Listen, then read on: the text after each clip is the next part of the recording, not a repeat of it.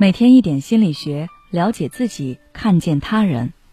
你好，这里是心灵时空。今天想跟大家分享的是，别人好心给我提建议，但我怎么感觉很不舒服。前段时间，朋友在看到微博热搜“建议专家不要再建议了”这个话题后，找到我说，他也想建议他的表姐不要再给他建议了。比如说，他有阵子想要减肥。于是就化身刘畊宏女孩，天天跟着刘畊宏跳操。但是他的表姐知道后就说：“跳操多无聊啊，出那么多汗也不舒服，你还不如去游泳，减脂快还能塑形。”再比如，他前段时间想买某品牌的某款车，结果他表姐建议说：“你一个人到现在还没有成家，买那么贵的车不划算，买个电动迷你车代步就行。”像这样的事情数不胜数，不管我朋友每次提出什么想法或者做了什么事情，他表姐都能找出其中的不足或者问题，再针对此来提出建议。他知道表姐可能是好意，但是他总是感觉不舒服。每次听完表姐的建议，他都感觉自己的一腔热情瞬间都被浇灭了。而他之所以会觉得怪怪的。是因为他表姐给的建议其实都是否定式建议，也就是在否定或者贬低他人原本想法的基础上提出的建议。生活中有很多人都喜欢提否定式建议，因为这种否定式建议不仅可以帮助对方，还可以通过指出对方想法中的局限，来展示自己思虑更周全、懂得更多、思想更成熟。在提建议的过程中，他们会有更强的优越感。但是对于听建议的人来说，却是非常痛苦的，因为他们的想法总是不被认可，总是被贬低、被打击，这很让人感到挫败。时间长了，甚至还可能会导致他们低自尊，认为自己做不好任何事情。那么，如果你在生活中被人提否定式建议，该怎么办呢？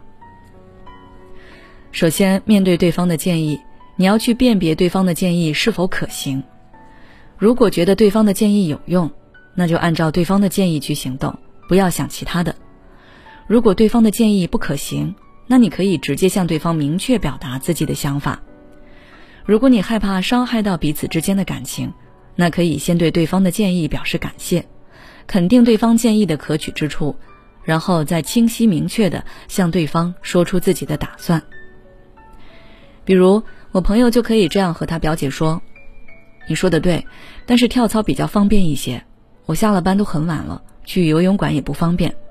还有啊，表姐，你也不要拿我当小孩子了。我的事情我心里都有数，我会安排好的。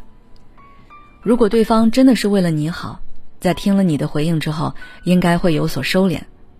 如果对方依旧我行我素，那么你可以选择远离他们，不要把自己的想法和打算告诉他们，杜绝他们干预你生活的可能性。他们就是提建议了，他们说他们的，你不用听。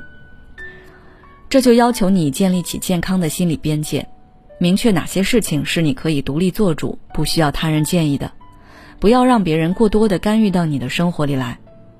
如果别人插手了这些事情，试图影响你的想法，干扰你的决定，那你就可以明确的拒绝对方的建议，说出对方行为对你产生的困扰，坚守自己的边界。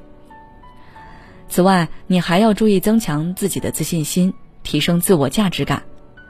经常被人提出否定式建议，难免会挫败你的自信心，让你对自己产生自我怀疑。然而，越是自我怀疑，就越是拿不准自己要做的事情，越想听别人的建议，如此反复形成一个恶循环。所以，你还是要多多提升自己的自信心。关于提升自信心的方法，之前我们已经讲过很多。在此就不多加赘述了。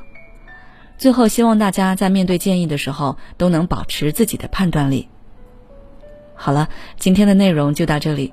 如果你想要了解更多有关心理学方面的内容，欢迎关注我们的微信公众号“柠檬心理课堂”，后台回复“沟通技巧”就可以了。每当我们感叹生活真难的时候，现实却又告诉我们，生活还能更难。